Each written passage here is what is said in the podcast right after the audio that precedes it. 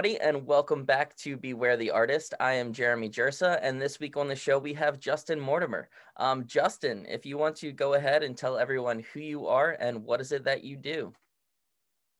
Hello, my name is Justin Mortimer. I'm talking to you from the UK. I'm sitting in my very cold studio where I paint pictures for a living. So, um, Justin, you are an accomplished painter. Um, what themes do you find yourself exploring in your work? Well, lately it's been getting um, back to the darkness, I'd say. Having spent maybe two years painting flowers, having said that, flowers that were in, in that space between life and death, I have to say, they weren't smiley, happy pictures of flowers. Uh, but now the figurative stuff's coming back in. The people are starting to act out various ideas and stories I want to explore. And uh, that's all going back to a lot of my portrait work that I used to do back in the day. Kind of the, the, the face coming back, the figure, you know, that kind of stuff starting to happen again. So, what made you kind of move to those flowers to begin with? Well, I suppose I just go with how I feel at the time by what I witness and what I saw once when I was on holiday in France. I walked into a very dark church and I'd happened to see some some kind of votive flowers that had been left to kind of wilt and quietly fade away in the corner. And they were just in like an old little jam jar. And I, I, I photographed them on my phone with the flash, a very crude photograph. And there was something about the way the flash revealed elements of this sort of biosphere that was existing in this tiny jar that were really surprising. And I thought, well, that's something I'm really interested in. And I wasn't expecting to be. I mean, I've painted still lives many times before. There was something about the way the flash sort of vivisected the image somehow. And uh, it began a whole journey for me of using quite abstract, intuitive way of painting, along with very quite graphic, um, distilled marks, uh, draftsmanship. And I just carried on playing with it and seeing how far I got with it. And it just grew and grew and grew. And then in the end, I ended up painting um, about 10 very, very large versions of these flowers as well against these abstract backgrounds. And it was just a, it was just a fun thing to do. And I felt the feedback I was getting from the work was fresh and interesting. And it's that kind of sensibility which I, which I discovered in those works, I want to bring back into the figurative work, which I'm now exploring. Nice, nice. I, I love that uh, you're now taking something that you learned from that experience and then bringing it to what you're kind of more known for in, in a certain sense. Yeah, fair enough. I, I felt I really, I mean, I may be known for doing figures, but also I really want to use the figurative form as well to tell stories. And having got this wider vocabulary through the flower explorations I was making, um, I felt that I could inject that kind of figurative work with something fresh for me and something um, surprising, which is what which is what I'm always looking for, I suppose. Otherwise, it, it, frankly, it just gets really dull. Mm, yes, yes. Yeah. Um, speaking of um, just kind of excitement within within your work, one thing that's always really excited me about um, your paintings are these kind of simultaneous realities within within your work, and it, and at points it, okay. it feels it feels as though that the the paintings themselves are only just a, a couple strokes away from almost imploding in their in their kind of creation. Um, can you speak to these kind of simultaneous realities and also maybe describe your relationship between figuration and abstraction? Well, I think the abstract element that came into the work just came in uh, it just felt natural. It just grew within me, and I allowed it to do that. Um, I didn't want to force myself into anything, so I'm always open to something. So with the abstraction that, that developed, it just seemed right somehow because reality, when you've been painting realistic, illusionistic pictures for so long, prosaic qualities in reality sometimes can become quite dull and boring. I don't want to paint every single radiator tube, uh, pipe, every single flex, all that kind of stuff. Um, and I felt the tension with the abstract allowed a kind of a me to relax as a painter. I could enjoy color again. I can, could enjoy marks. not having to be restricted by a certain reality. I would allow myself some realities, like say the way light describes um, an arm or a crease describes an arm, say, and I will enjoy that. But if I wanted to put it against a big yellow color field, why not? And also that's something that I used to do many years ago. I used to paint um, very flat pictures, very uh, highly, highly colored paintings. And then around about 2000, I, I, I, stripped the color all the way out and went very, very dark, well, mo initially monochromatic. And uh, I suppose I'm just bringing the two back together again, having gone through that whole bandwidth of exploration. I want to come back to that. But to answer another part of your question, there's something about the tension between a reality and abstraction, and to the point where it almost falls apart. The illusion starts to to just to, to fragment, mm-hmm. and uh, which you, you allude to in the in the way the paintings are like two brush strokes, strokes away from collapse. And I really, really like that. I mean, I've often spoken to people, well, occasionally I've spoken to people and they've said my, about my work that it kind of annoys them that it's it's it's like why do I never quite reveal it completely to the viewer? Mm-hmm. And I like that. I like the hidden. I like the obfuscation, the the clouding, the the, the mystery. Yeah. Yeah, I, I, mean, you you give you give people an opportunity to uh, really sink into the image itself um, through this kind of decoding of what it is that they're looking at. And then the image slowly starts to reveal itself in a, in a really interesting way. Oh, okay. Yeah, because I've, I've always tried to reject spoon feeding the viewer and mm-hmm. saying, right, now look at this bit and this is this bit and you can clearly see how clever I've been here painting that fingernail. I'm not, I'm not interested in that. I'm, I'm interested in, in that mystery and the viewer has to work a little bit harder. Yeah, yeah. and I think that I think that gives longevity to an image as well. When, when it works, sometimes it can just, the abstractness just be far too much and the whole thing collapses. But when it does start to work, um, it surprises me. And I have to work a little bit harder about what actually is happening in this picture. You know, when the floors disappeared, when, when pictorial space starts to collapse, you have to wonder what actually is happening in this mm. painting. And then I have to maybe go back in, dig a little bit deeper, and maybe give a few more clues about what's happening, just a few pointers. But then the next day I might come in and just scrape it all off again, and it becomes more and more difficult. And in fact, I think my more, my more successful paintings are the ones that are trickier and definitely more more awkward to read. Mm. Yeah. So, how are you making these choices? How are you saying well, when, when is it enough to kind of stop? that that is the question that every artist struggles with, I think. And um, you know, it really bugs me when I when I paint when I the first marks are really good, but I really want those marks to have been a different color or different tonal weight or something like that. And so I, I go in and then do it again, and then I, the, the work gets more and more worked at, and it's and it's rubbish. So somehow you, it's almost as if I should I should sort of do a rehearsal on another piece of canvas, and then when I'm really super hot and you know cooking away nicely, then I then I do that first draft on on the big canvas, say, and that's the one that'll stay. I won't mm-hmm. go back in and rework it and re- yeah. So how how how does a painting actually start for you?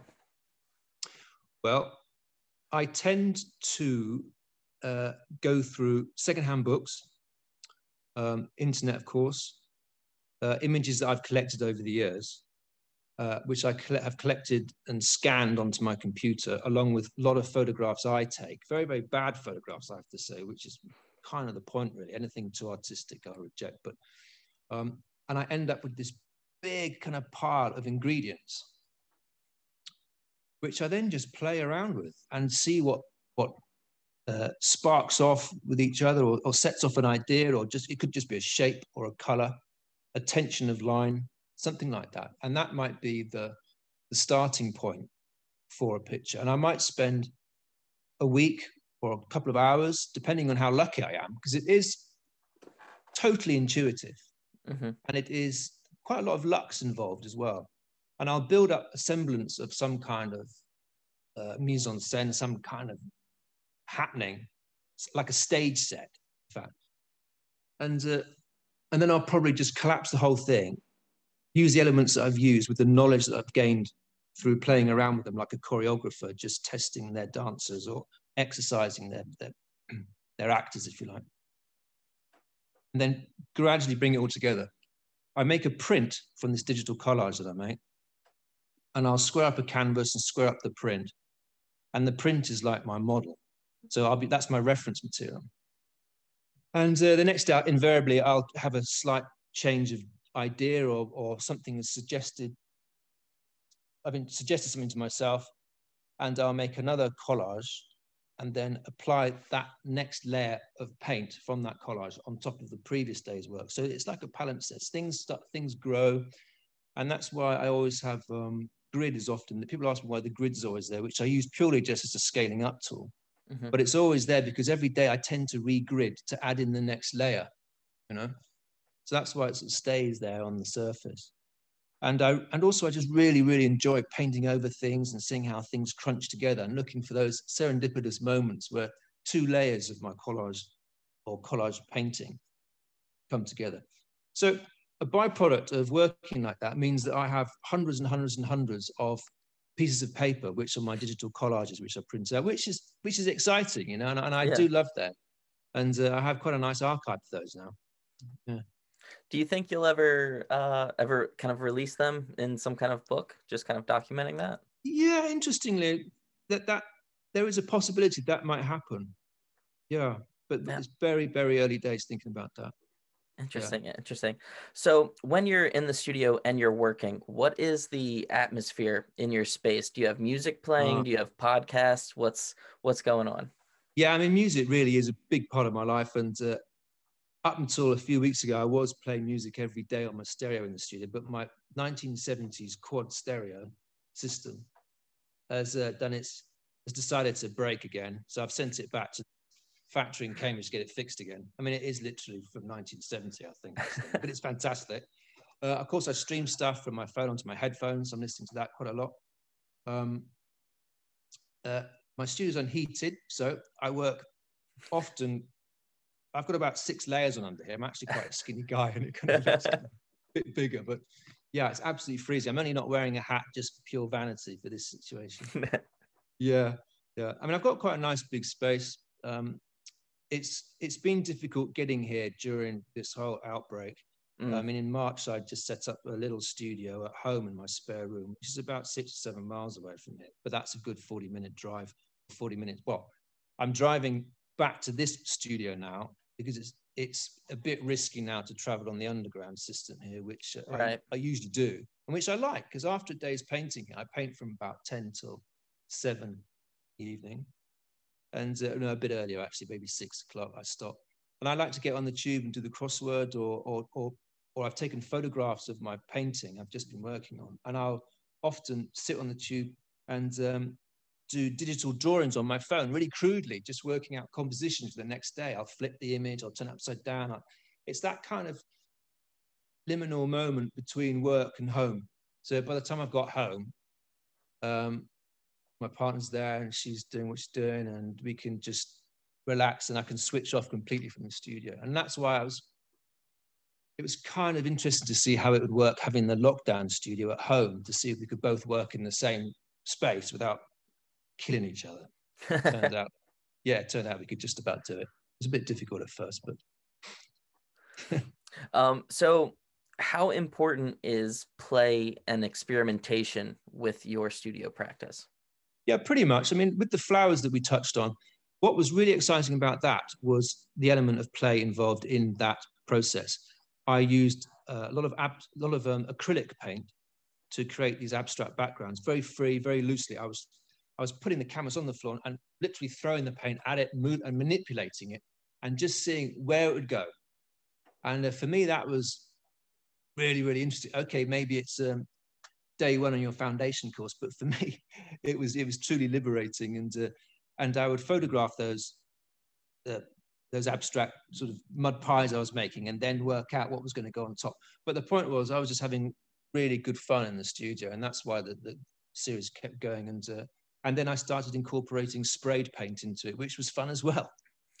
Was that your first experience with uh, sprayed paint into the painting? I mean, I'd used cans before, mm-hmm. but I didn't. It wasn't the, the only thing is they're acrylic or enamel or lacquer, and, and, it and it doesn't work. It's not stable with the oil paint. So I started to spray um, acrylic on a base layer and then oil on top.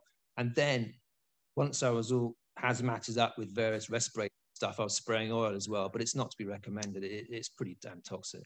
Yeah, yeah. But it, it, but it worked. It did work. uh, um, so some of your imagery in your paintings, they, it comes from these disparate sources, these disparate uh, materials, um, yeah. and they they come together to create kind of their own narrative. Um, you you've spoke a little yeah. bit to it in the beginning about um, not wanting to spoon feed the viewer, but how mm-hmm. much of the narrative um, are you controlling and how much of the narrative are you kind of leaving open for the audience bit of both really bit of both I, I, I want to get down what i want to get down and then i i just they, they take on their own life you mm-hmm. know and i can only see it through my own objective eye i mean when it when it's out there and other people are seeing it it's incredible how blind i've been to glaring problems or um, I mean, I like to run my pictures past my girlfriend at home because uh, she, she'll spot a massive uh, compositional benefit or issue, and we can discuss that. You know, so that's quite a good. It's quite a good way of working. Oh. Yeah. Um, also, it seems as though there's this really interesting kind of, uh, you know, relationship between color and light in your in your paintings. There seem to be some things that become actual vehicles for color and light within your compositions. Oh, yes. Yes, I, before I was doing the abstract work, I was looking for those vehicles.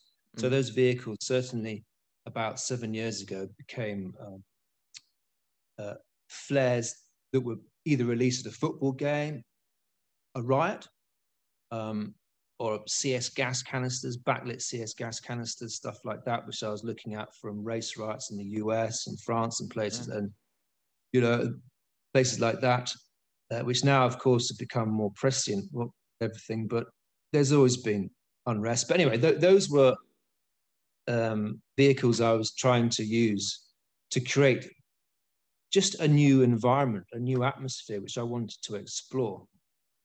And uh, I suppose then I was um, using the flares and the smoke bombs purely for their local color. Now I tend to bring color in in a, in a more oblique way. Well, I don't know. Maybe I'm being, maybe I'm confused. I don't know. But yes, that's certainly what I was trying to do with those subjects. Um, so I, I like to ask this question to every artist that I, I have on the show. Um, but if there is one piece of art that you have to experience in person before you die, what is that one All piece of art you want to see? Uh, well, I tell you what, I'd love to see the cave paintings in France. You know, the mm. ten thousand year old cave paintings. I mean, you yeah. can't get can't get to them now. Um, there's just a facsimile has been made, which you have to experience, which is fine. Um, I'd love to see Kate Bush live, another type of art, art, you know, stuff like that. Um, apart from that, every the actual art I'd like to experience. Um, I don't have a number one painting I want to see before I die or a piece of art. It, it'd be more something more to do with a trace of past civilization, like a ruin or, or pigment blown around someone's hand in a cave mm-hmm. millennia ago. That to me, great. And who would you call some of your kind of influences that have uh, kind of influenced your career or influenced the the type of paintings that you actually make?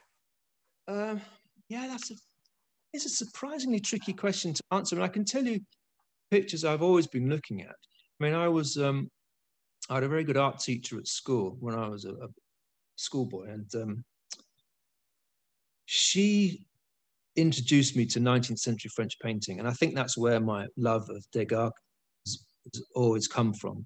Mm. Um, and that's someone I always go back to. I know he's a grumpy old bastard or whatever, but I don't really care. I want, I just want to look at the way he exploded the whole image, pushing things around, the color, and it's also his touch, which I find endlessly fascinating. So, mm.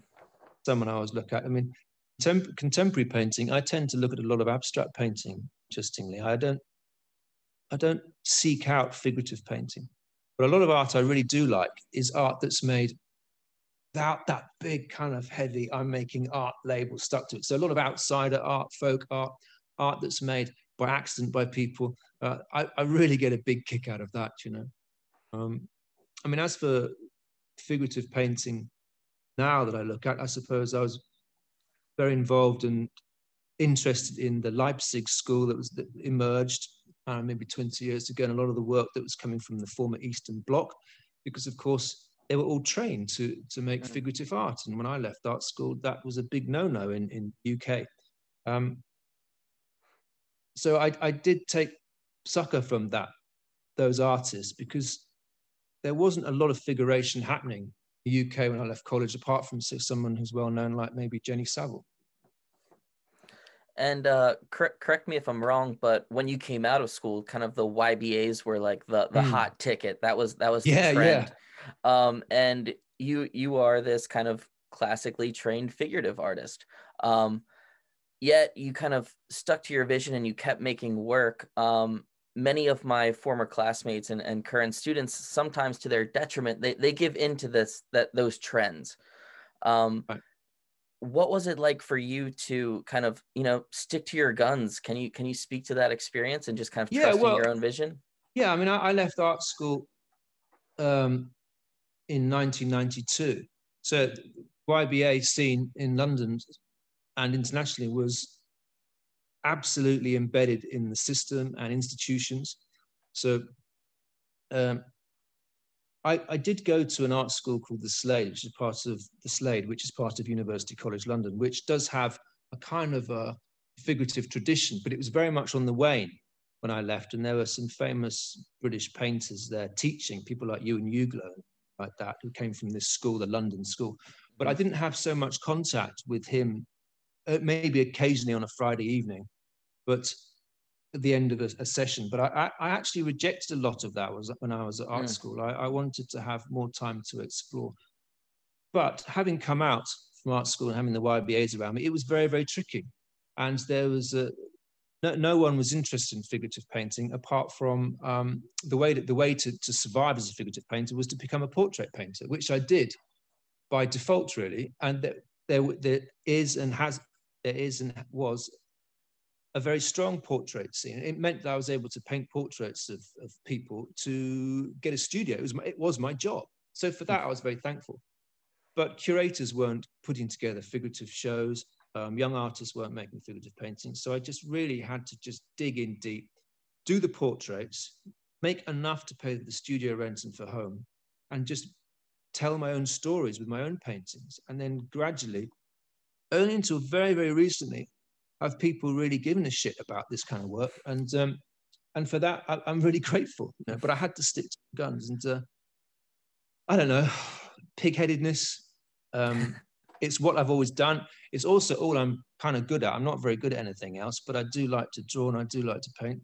And uh, so I just, it was just natural to do it. And of course, when I was younger, I, I did get waylaid by fashions of the time and um, things like that. And you just have to negotiate your way out of it by, by working all the time and getting feedback from friends and keeping your eyes open.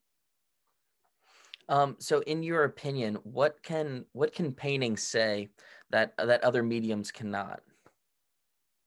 Uh, well, for me, it's the presence of the artist in front mm. of that canvas, which is there when I look at a painting, and I, and I find that endlessly magical. I mean, just even the most well-known paintings, say about say like maybe Picasso or someone like that. For me, it's standing in the space that he stood at in front of that painting, and then seeing the traces of his hands or any other artist say. Um, I love that. It's that. It, it's like a. It's like um. It's like being able to travel in time. You know, it's fantastic. You're so, you're, you're so suddenly in touch with the person, that human being like yourself who made that work, and the humanity in that I find endlessly moving a bit like the way um, a really good piece of vinyl is, mm-hmm. is, had recorded those actual vibrations that were made at the time, and and it's that connection. I like that very much. That I, I love that that reference to the vinyl. That, that there's something human right. about that. Yeah, uh, yeah. Um, when I also kind of have these interviews, another question I, I love to ask is, uh, what is the the best advice you have received over the years, and what is one piece of advice that you would like to give to a kind of up and coming generation of creatives? Oh, well, certainly the first to answer the first question, someone once said to me, um, "Play to your strengths." Mm thought, yeah, okay, that sounded very simplistic, but in fact, it's still something I have to remember. When I was talking about being distracted by fashions and things like that, whilst keeping an, an eye open, but do what you're good at and you'll enjoy it. Because often, if you're good at something and it come, it will come easily. If it comes easily, people tend to mistrust that. If it comes easily, that's not a bad thing. You're allowed mm. to enjoy that. So yeah, play to your strength. As for the second question, what to say to up and coming artists? Well, I don't know really. Try to enjoy yourself and be prepared to work really, really hard. Uh-huh. And, uh, and train yourself to be able to focus for, for long periods of time on your own. Then you should be okay. You know, read lots of books, watch lots of films, listen to lots of music, try to speak to your friends as often as possible, and and keep keep your eyes open, keep looking. I mean, for me, art. What I love about being an artist is it makes me look at stuff that no one else has noticed in the world. Could mm. be the the way an old tea bag sits on a shelf, or a or a blade of grass, something that just walk past without looking at. When, when you when you're an artist, you have a trained eye, and the world, however boring a situation you might be in at that moment, will be interesting. And I love that. That's beautiful. That's that's I, I mm, that's such a great. I think that's that's a great place to kind of end end this conversation. Um, I, w- I want to leave Excellent. on that note. Um, yeah. So with with that all being said, um, if people are looking for your work, where might they be able to find it? Uh, well, probably the best place to find is uh, through my Instagram account and my website, uh, which is which is basically justinmortimer.co.uk is my website, and it's Justin Mortimer Artist on Instagram. Um, as for institutions and stuff, I'm still waiting for those. Uh, I have a couple of portraits in the National Portrait Gallery here in London, but yeah, online obviously is, is the easiest way to find the work because the actual paintings themselves uh, are mostly in private collections. They're all tucked away, sadly. happy for me because I've stolen, but not so good for the audience. Yeah. All right, Justin, thank you so much for being on the show. This was an absolute pleasure for me. Hey, Jeremy, um, you're welcome. Yeah. Everyone, if you're looking for Justin's work, make sure you check it out, and I will see you all next week. All right, thanks. See ya.